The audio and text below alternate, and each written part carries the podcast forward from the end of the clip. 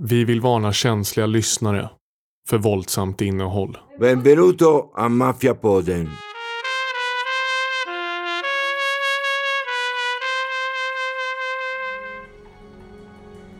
Glöm inte att följa Maffiapodden på Facebook och Instagram. För er som lyssnar via Apple Podcast, gå gärna in och betygsätt oss. Tusen tack!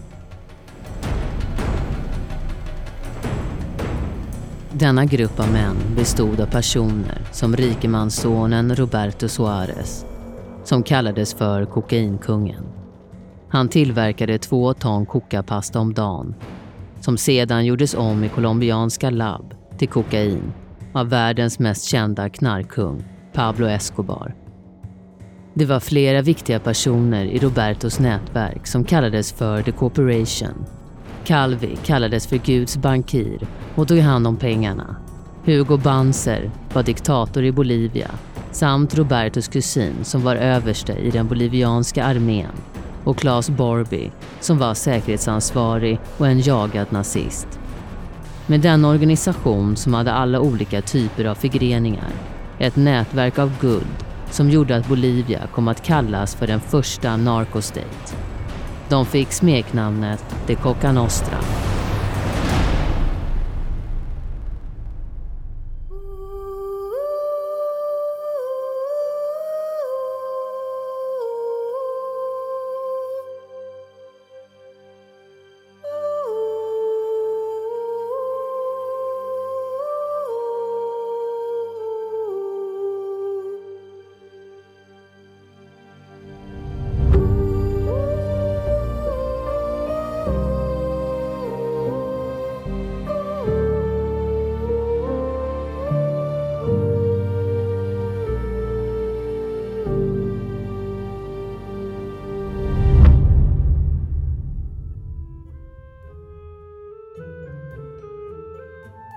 Liten by i Tyskland föddes en pojke den 25 oktober år 1913. Hans namn var Claes Barbie. Men strax efter hans födsel så begav sig hans far för att delta i det första världskriget. Fadern blev tillfångatagen i Frankrike men kom till slut hem, men var då en annan människa. Kriget hade förändrat honom. Han var skadad både fysiskt och psykiskt han hade alkoholmissbruk och var tjurig och elak. Han arbetade som lärare när Barbie var ung, där han även gick i skolan och sedan skickades han på internat. Hans familj flyttade närmare honom, men hans lillebror blev svårt sjuk och gick bort när Barbie var 20 år gammal och kort därefter även hans bittra far. Han hade inga pengar för att betala för sina studier och kunde inte slutföra sin utbildning. Då började intresset för nazismen och han gick med i Hitlerjugend, samma parti som tog Hitler till makten. År 1935 var han redo att gå med i SS, som var en militärliknande skyddsgrupp som tillhörde partiet. Sedan skickades han till SD, som är SS säkerhetstjänst. Sedan skickades han vidare till huvudkontoret i Berlin där han började en träning hos Säkerhetspolisen. Där han fick lära sig förhörstekniker och hur man utreder. Efter att ha klarat SDs skola och tagit sin examen så skickades han till Nederländerna. Innan han skickades iväg utomlands så hann han gifta sig. Han åkte till Nederländerna där han fick i uppdrag att åka till Amsterdam och hitta tyska flyktingar, judar och frimurare. Året efter så invaderade de Frankrike och Barbie var väl uppskattad och steg i graderna och bara ett år efter invasionen så blir han chef för Gestapo i Lyon, 29 år gammal. Gestapo är säkerhetspolisen som han hade tränat hos tidigare. Väl i den nya staden så blev hans metoder allt mer brutalare och han fick smeknamnet Slaktaren från Lyon. Hans huvuduppgift var att kämpa mot den franska motståndsrörelsen men förföljde, mördade och deporterade judar också. Ett barnhem hade upptäckts ha judiska barn som de tillfångatog. Barbie skickade 44 judiska barn i åldrarna 3 till 13 år och personal till koncentrationslägret i Auschwitz där de gasades ihjäl. dit han även skickade över 7000 människor till och mördade cirka 4000. Han var chef i två år, sedan förlorade nazisterna kriget. Efter andra världskriget så blev Barbie rekryterad av CIA istället för att ställas inför rätta för sina grova krigsbrott och brutala tortyrmord. Han var anklagad för att ha fört bort 842 judar. Han utförde arbete inom kontraspionage åt CIA under åren 1947 till 1951. Barbie fick hjälpa till att förhöra fångar på amerikanska baser. Hans kunskaper och erfarenheter var högt värderade och han hade varit Gestapo-chef. Fransmännen visste om att slaktaren Barbie fanns i den amerikanska delen i Tyskland som var ockuperad och använde sig av Barbie. De krävde att han skulle överlämnas så att han kunde ställas inför rätta. Men amerikanerna valde att hjälpa honom att fly från Tyskland istället, år 1951, till Bolivia. Han bosatte sig i bergstaden La Paz med sin fru och två barn. Han hade innan resan fått hjälp att ändra sitt namn och kallade sig nu för Claes Altman. Under tiden så pågick det rättegångar angående andra världskrigets alla krigsbrott. Barbie dömdes i sin frånvaro till döden i två rättegångar som ägde rum mellan åren 1952 och 1954.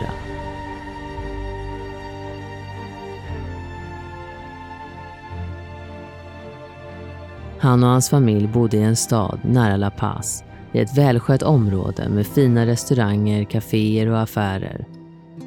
På gatorna åkte det nya och fina bilar för det mesta och det var fina lägenhetskomplex runt om.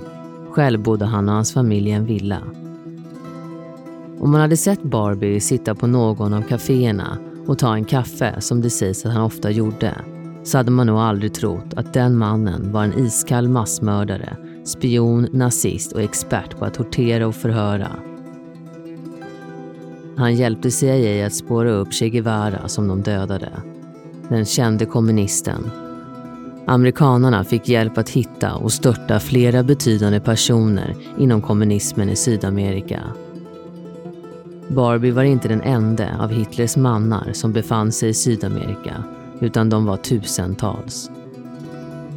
År 1967 öppnade Barbie ett transportföretag ihop med den bolivianska regeringen vid namn Transmaritima Boliviana som han skulle ha stor nytta av senare.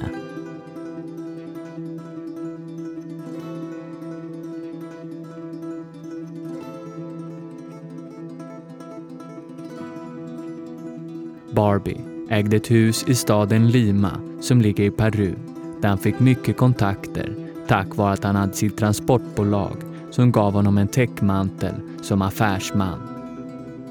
Han lyckades få De Banco Popular del Peru att öppna ett kontor i Bolivia. Genom det så kunde han erbjuda sina vänner penningtvätt och valutaväxlingar som sedan sattes in på banker i Schweiz. Barbies högra hand och livvakt var en bolivian, Alvaro de Castro. De två männen köpte in vapen till bolivianska militären via en österrikisk vapentillverkare, Steyr Daimler Push, som transporterades med Barbies transportbolag. En person som Barbie lärde känna var en likasinnad högerextremist vid namn Hugo Banzer. Han var en bolivian som gick med i den bolivianska armén som ung då hans far hade varit med i armén. Hugo åkte sedan till Panama där han vidareutbildade sig på School of the Americas där US Army höll i utbildningen. Han fick lära sig att utföra lönnmord, utpressning, spårning av desertörer och även tortyr. Skolan fick senare smeknamnet School of Assassins och Hugo var en stjärnelev och fick vidareutbildning i Texas på USAs största militärbas, Fort Hood. Där knöt han kontakter med högt uppsatta amerikaner och han blev sedan utnämnd till militärattaché i Washington. Hugo återvände till Bolivia år 1961 och blev då befordrad till överste. Han gick senare in mer i politiken och fick olika roller. År 1970 fick Bolivia en ny president som var kommunisten Juan José Torres som började samtala med Kubas kommunistiska president Fidel Castro. Detta oroade USA och Nixon som gjorde allt för att störta kommunismen runt om i världen. Även Bolivias kriminella blev oroliga då Torres var emot mutor och ville störta drogbaronerna i landet, vilket inte var någon bra timing. För att samma år startade Roberto Suarez ett nätverk som han döpte till The Corporation, där han enade de kriminella i Bolivia under hans ledning för att samarbeta och dra in mer pengar. Hugo gillade inte heller den nya presidenten och planerade att störta honom och fick hjälp av andra fascister inom den bolivianska armén. Men försöket misslyckades och Hugo flydde till Argentina där han började planera ett andra försök. Han hade inte släppt sina presidentdrömmar än och han ville nog imponera på sina amerikanska vänner. Han hade nära band med en amerikan i La Paz som var major i US Air Force vid namn Robert Lundin. Hugo besökte Lundin i La Paz i hemlighet ett flertalet gånger för att planera ett nytt försök att störta presidenten. Bara sex månader efter hans första försök skulle han slå till igen. Men den här gången fick han hjälp av Robert Lundin och bolivianska fascister inom militären. Han hade även en mäktig allierad som var president Nixon. Nu när han hade ett starkt stöd tog han chansen och det lyckades. Torres flydde landet till Argentina och Hugo blev president direkt utan några protester. Hugo kontaktade Barbie direkt då han ville ha hjälp att kontrollera sin nya militärdiktatur och spåra upp politiska motståndare. I Sydamerika lärde slaktaren av Lyon flera diktaturer sina färdigheter han hade från sin gamla utbildning och efter att ha deltagit i andra världskriget och belönats med medalj av självaste Hitler. Hugos diktatur öppnade upp möjligheter för många. Det ledde till att Barbie kunde hjälpa till att göra landet till en narkotikastat där de skyddade kokainhandlarna och dess pengar. Hans status höjdes och han blev en mer betydande person och var inflytelserik. Ingen kunde komma åt honom. Barbie var länken mellan regeringen, militären och kokainet.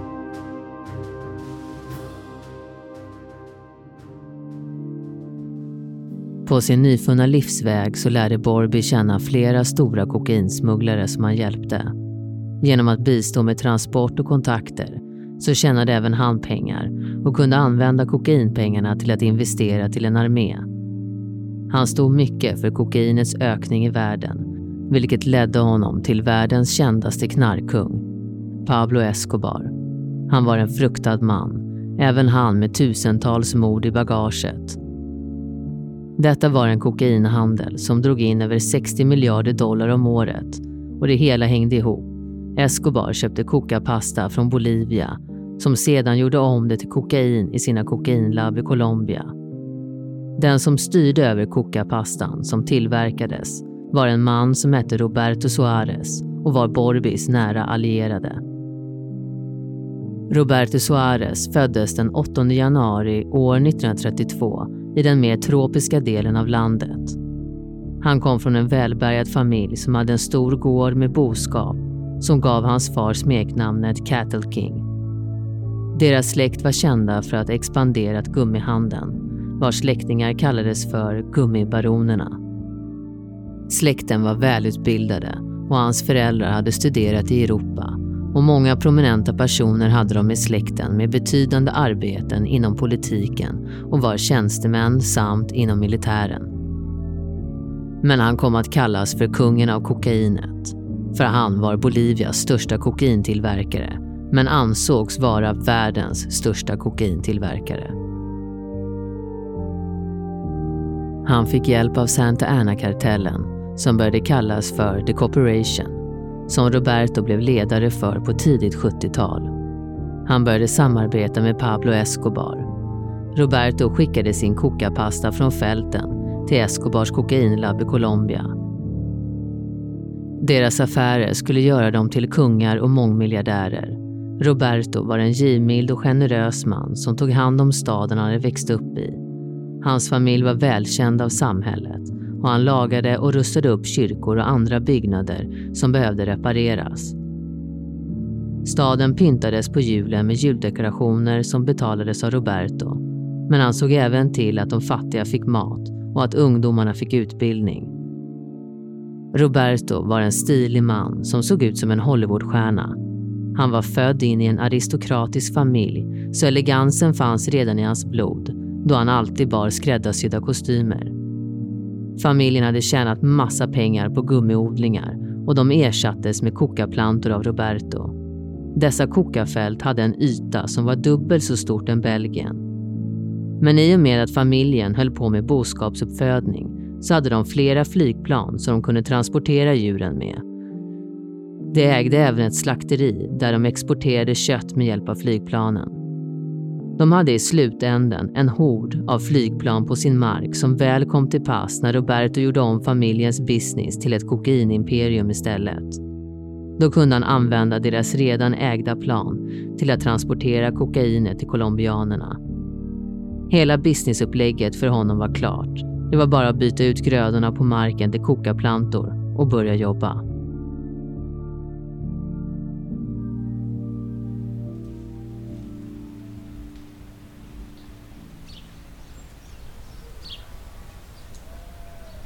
Kokapastan tillverkas inne i djungeln som ligger mellan 3 till 4 kilometer över havsytan.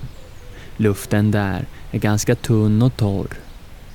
Det är som kallast under juli månad då det kan bli minusgrader och som varmast är det 13 grader.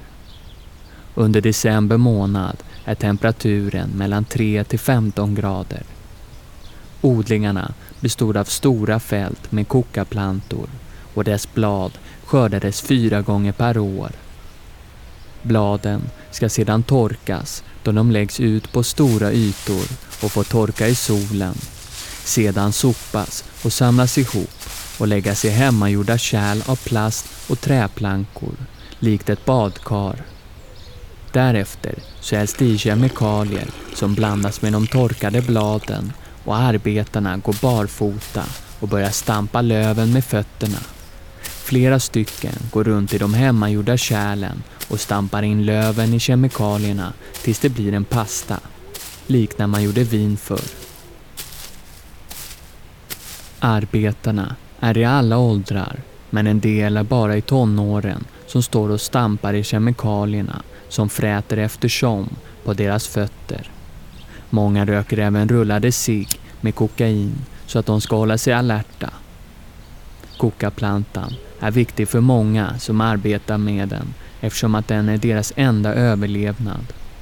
Den gav dem arbete så de kunde försörja sina familjer. Samma med opiumodlingarna som bergsklanerna i den gyllene triangeln har som sin överlevnad.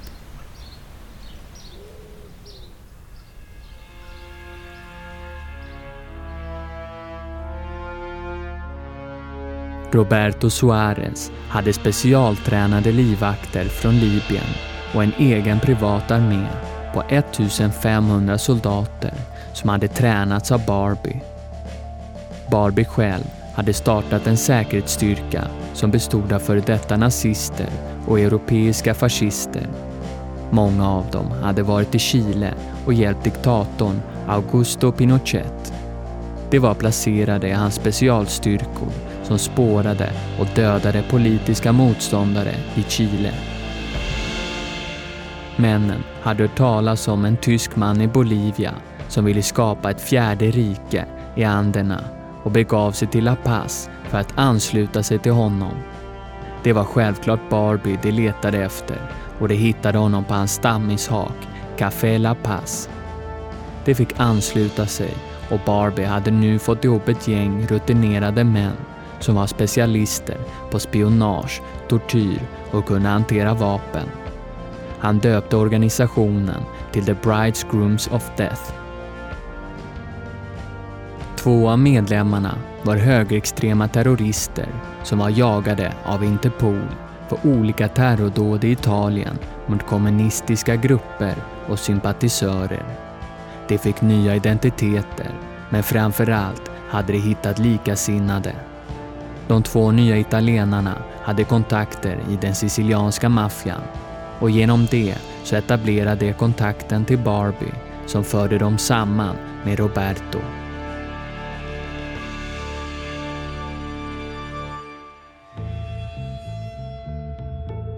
Nazijägaren Beate Klarsfeld spårade upp Barbie år 1972 och åkte till Bolivia där hon satte sig fast i ett stängsel med handklovar som i en protest mot Bolivia att de borde lämna ut slaktaren. Det blev inte så uppmärksammat som hon hade hoppats på och hennes och många flers kamp att få honom utlämnad skulle ta mycket längre tid än vad de trodde. Men den amerikanska journalisten Peter McFarren hade också letat efter Barbie och lyckades efter ett tag att spåra upp honom och lokalisera honom. Han hittade till och med hans villa, dit han begav sig. Utanför huset så var det ingen som ville öppna, men Barbie själv hade synts till på sin balkong. Och efter bara en kort stund så dök det upp en grupp tungt beväpnade män som främst ville veta hur man hade hittat Barbie. Journalisten och hans kollegor blev förhörda i flera timmar och hotade till döds. Dagen efter var de tvungna att lämna landet.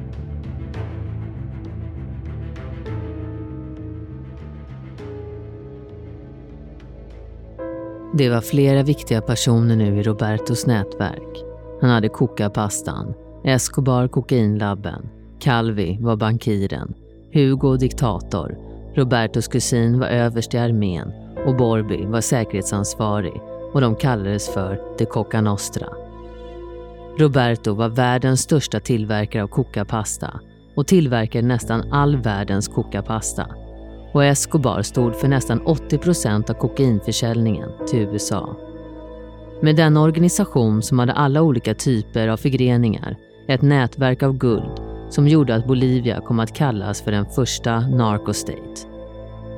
Kokainet flödade på och år 1978 så förlorade Hugo makten som diktator då han hade blivit tvingad av den amerikanska presidenten att införa ett demokratiskt val igen, som Hugo hade tagit bort när han tog makten och förbjöd de andra politiska partierna.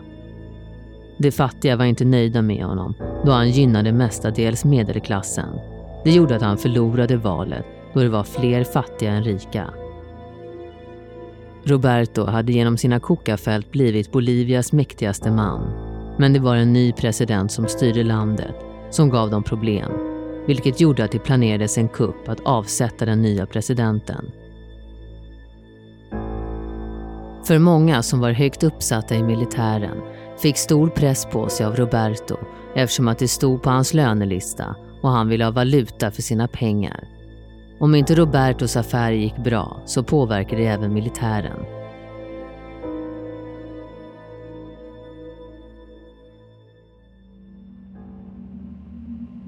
Robertos kusin Luis Arches Gomez, som kallades för Arches, var översten i armén, var med och planerade en statskupp för att störta presidenten Lydia, som var Bolivias första och enda kvinnliga president. De ville ersätta henne med general Luis Garcia Mesa, som var hennes egna kusin. General Garcia Mesa hade varit med under Hugo Banzers styre och var en välutbildad militär och skulle få en stor belöning av Coca Nostra om kuppen lyckades. Arches tog kontakt med Barbie för att få råd om hur det skulle gå tillväga för att störta presidenten och behövde hans råd och specialstyrka till hjälp. Barbie hjälpte till att köpa vapen och stridsvagnar till den bolivianska armén från Österrike som användes till att utföra statskuppen mot den folkvalda bolivianska regeringen. Arches tog även kontakt med Argentinas diktator för att få hjälp med kuppen.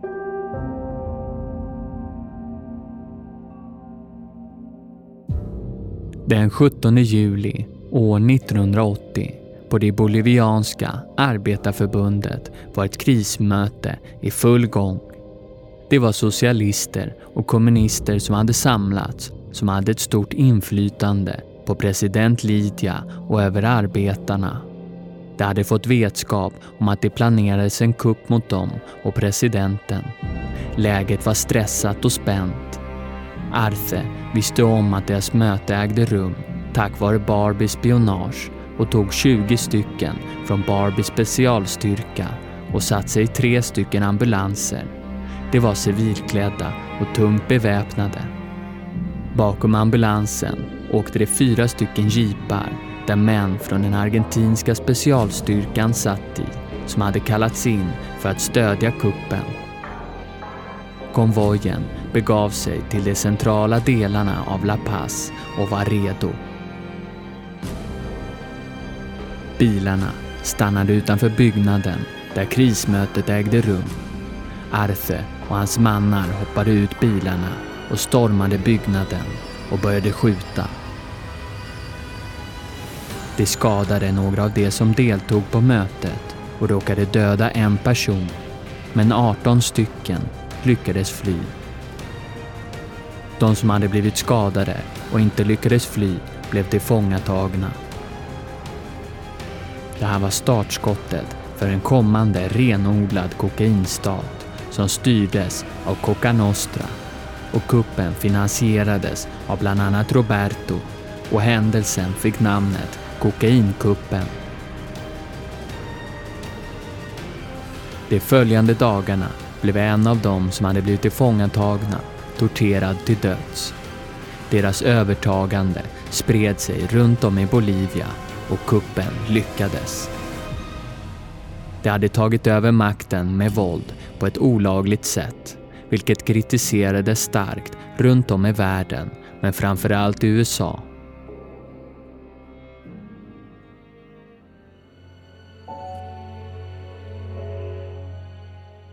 Roberto gav mycket av sina tjänade kokainslantar till att förbättra livet för många av hans landsmän som gjorde att man inte såg på honom som en hemsk knarktillverkare utan fick istället smeknamnet Robin Hood. Kuppen gjorde att Robertos makt växte sig allt starkare än innan. Men amerikanarna var efter honom oavsett hur mäktig han än var. Desto mera ville de störta hans kokainimperium de startade ett spaningsarbete på honom och hans affärer.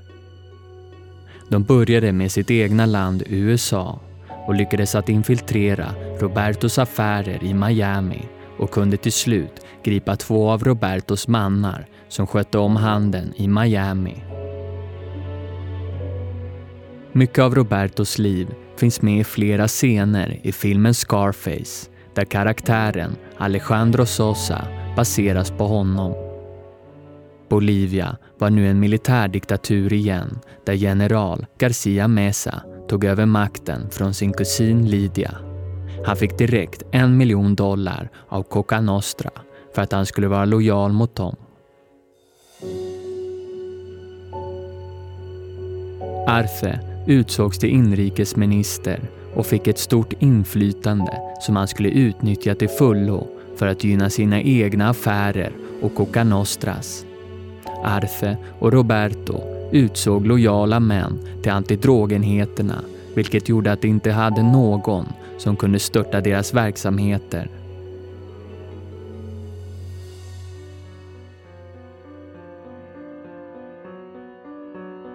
De gav Barbie i uppdrag att starta en egen statlig specialgrupp åt dem som fick namnet SES deras uppdrag var att röja undan allt politiskt motstånd med våld och tortyr, vilket var deras specialitet. Flera tusen blev fängslade och förhörda. Arthe gjorde ett uttalande i media att deras motståndare skulle bära med sig sitt testamente och sina sista ord under armen. Coca Nostra skulle bli mäktigare än någonsin då det hade hela landet i ett järngrepp nu och det gick från att göra kokapasta som exporterades till att de nu började producera slutprodukten, kokain själva. Det skulle dra in flera miljarder till organisationen. Arfe startade direkt sitt egna flygbolag, Turbo Bolivian Airways, som användes till att transportera kokain till USA. Arfes specialenhet, SES, fick i uppdrag att börja utpressa andra drogkarteller för beskydd och att de skulle betala Coca Nostra för transport och tull. Han fick smeknamnet Kokainministern.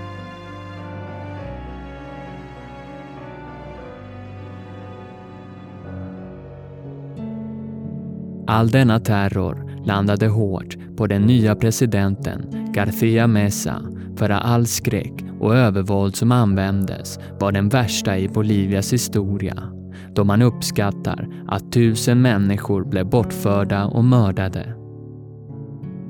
Det gjorde att hans makt inte varade så länge. Det började komma till kännedom i resten av världen att han stöttade den nya knarkstaten och flera ledare, bland annat Ronald Reagan, begärde att han skulle avgå. 1981, den 13 augusti, avgick han och flydde landet då han var anklagad för brott mot de mänskliga rättigheterna. Även Arce flydde landet då DEA ville gripa honom för narkotikasmuggling. De flydde till Argentina där de fick politisk asyl av sina argentinska vänner som hade hjälpt dem till makten tidigare. Arfe fortsatte med sin narkotikasmuggling från Argentina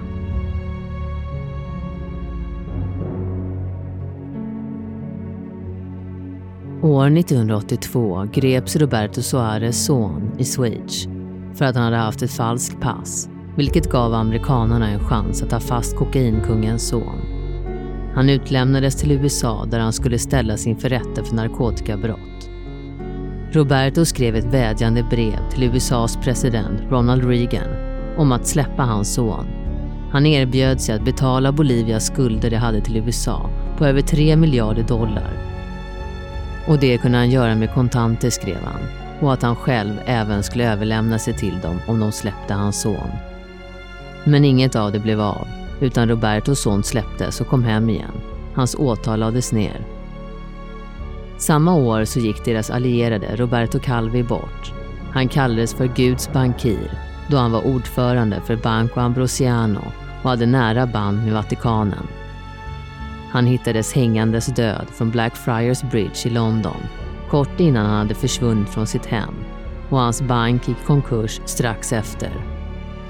Dagen innan man hittade Calvis kropp så hittades hans sekreterare död som hade hoppat från bankens byggnad och tagit självmord. Det fanns misstankar om att hans död kunde ha varit ett mord då han satt inne med väldigt känsliga uppgifter om betydelsefulla personer Tio år efter hans död så gör man en ny obduktion av hans kropp och det visar sig då att det var ett mord. Hans samröre med Vatikanen, kokainbaroner i Sydamerika och nazisten Klaus Barbie gav många möjliga gärningsmän och även frimurarlogen han var med i. Han hade kanske information som hade kunnat avslöja en del häpnadsväckande saker men fick hänga från en bro istället. Händelsen kring hans död finns med och används i filmen Gudfadern 3.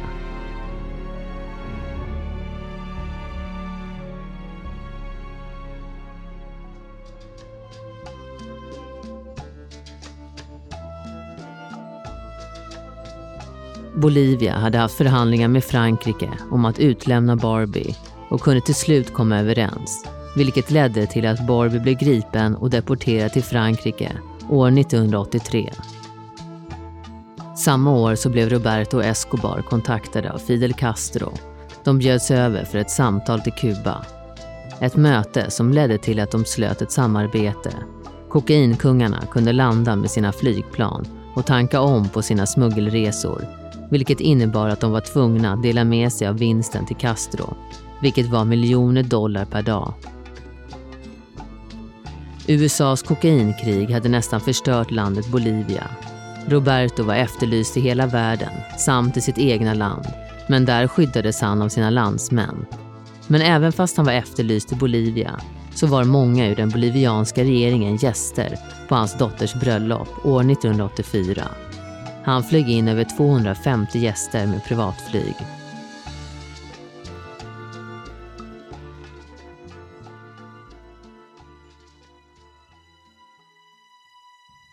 Den 4 juli år 1987 ställdes Barbie inför rätta i Frankrike och dömdes till livstidsfängelse för brott mot mänskligheten. Hans krigsförbrytelser som han hade begått hade preskriberats och kunde inte åtalas för det längre det kunde bevisas i rättegången att han var skyldig till att ha fört bort 842 franska motståndsmän och judar till Auschwitz. Ett vittne var Lisa. Hon hade blivit gripen av Barbie för att hon misstänkte smuggla hemliga meddelanden åt motståndsrörelsen. Hon torterades i 19 dagar, personligen av Barbie. Han hängde henne naken upp och ner. Hon blev slagen, våldtagen, skuren och fick elchocker. Men ändå så gav hon honom ingen information. Han tog även in hennes 15-årige son och hotade henne med, men även då var hon vid tystnad. Han lyckades inte med något av sina tortyrknep för att få henne att avslöja något. Så till slut så beordrade han några soldater att föra bort henne och göra sig av med henne. Men han blev förrådd. Hon blev aldrig dödad och kunde massvis av år senare möta honom i rätten. Han själv var inte samarbetsvillig under rättegången och hans dotter Ute besökte honom dagarna innan rättegången. Han hade levt i Bolivia i 30 år av sitt liv som en fri man och var hela tiden en hängiven nazist ända till hans död den 25 september år 1991 i sin fängelsecell. Han blev 77 år och dog i leukemi.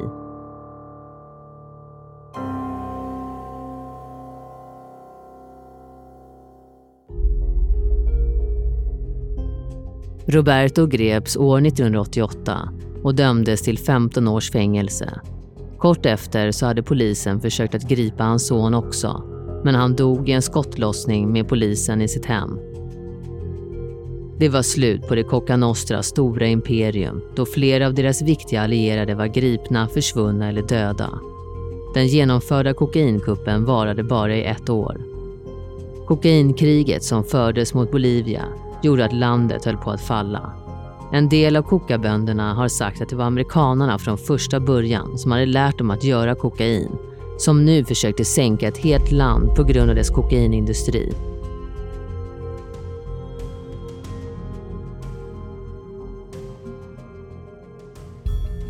För de som tillverkar kokapastan är det bara ett jobb. En planta som de odlar som ger dem chans till överlevnad. Även om de tar bort sina plantor så kan de inte ersättas med vad som helst. Det är nästan bara kokaplantan som klarar av att växa i detta lands jord och klimat. Även så är kokaplantan en viktig vara för många i landet som tuggar kokabladen för att klara av den tunna luften eftersom att odlingarna ligger många tusen meter ovanför havsytan.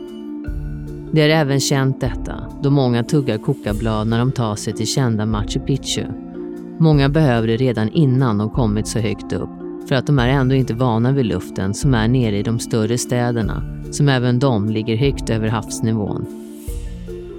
Kokaplantan används inte bara till att framställa kokain till folk som står och snortar på någon nattklubb eller efterfest. Det har funnits i massvis av år och har andra funktioner än att roa en person på krogen. Så nästa gång någon tar en lina kokain så ska man tänka på vart det kommer ifrån och alla kemikalier som används för att framställa kokainet. Alla fötter som har kämpat och stampat för att få fram kokapastan.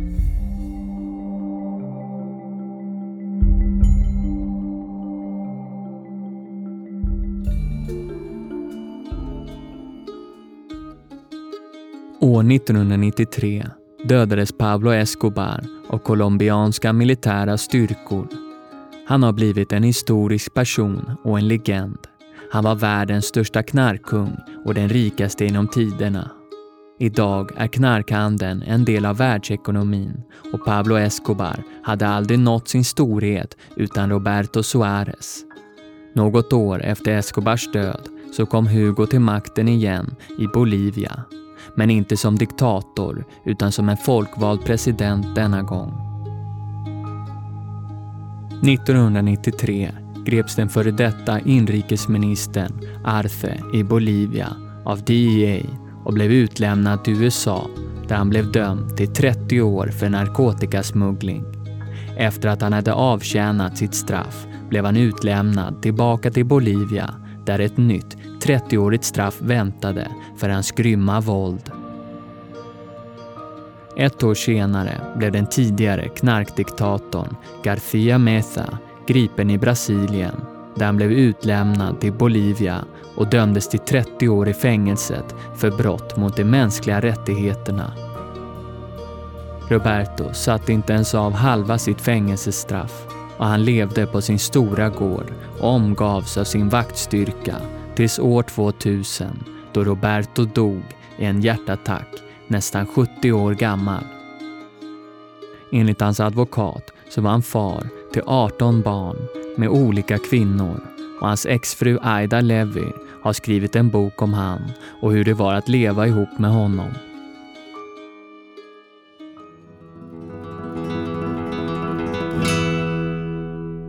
För en del i Bolivia så var kokaplantan deras överlevnad.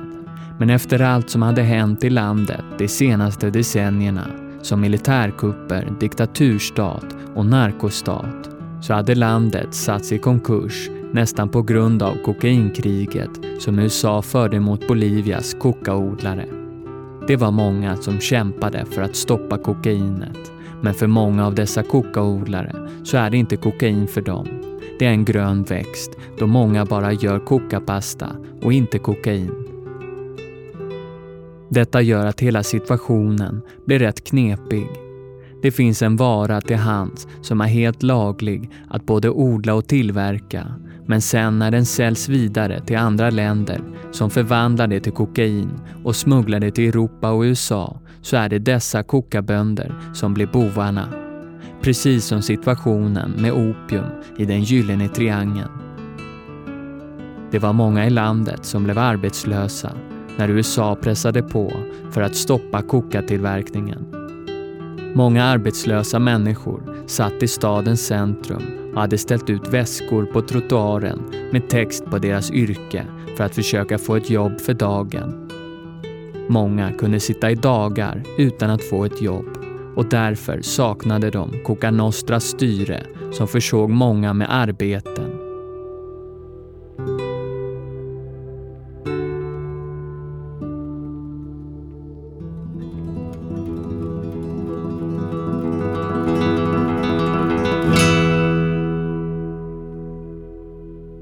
Tack för att ni lyssnade.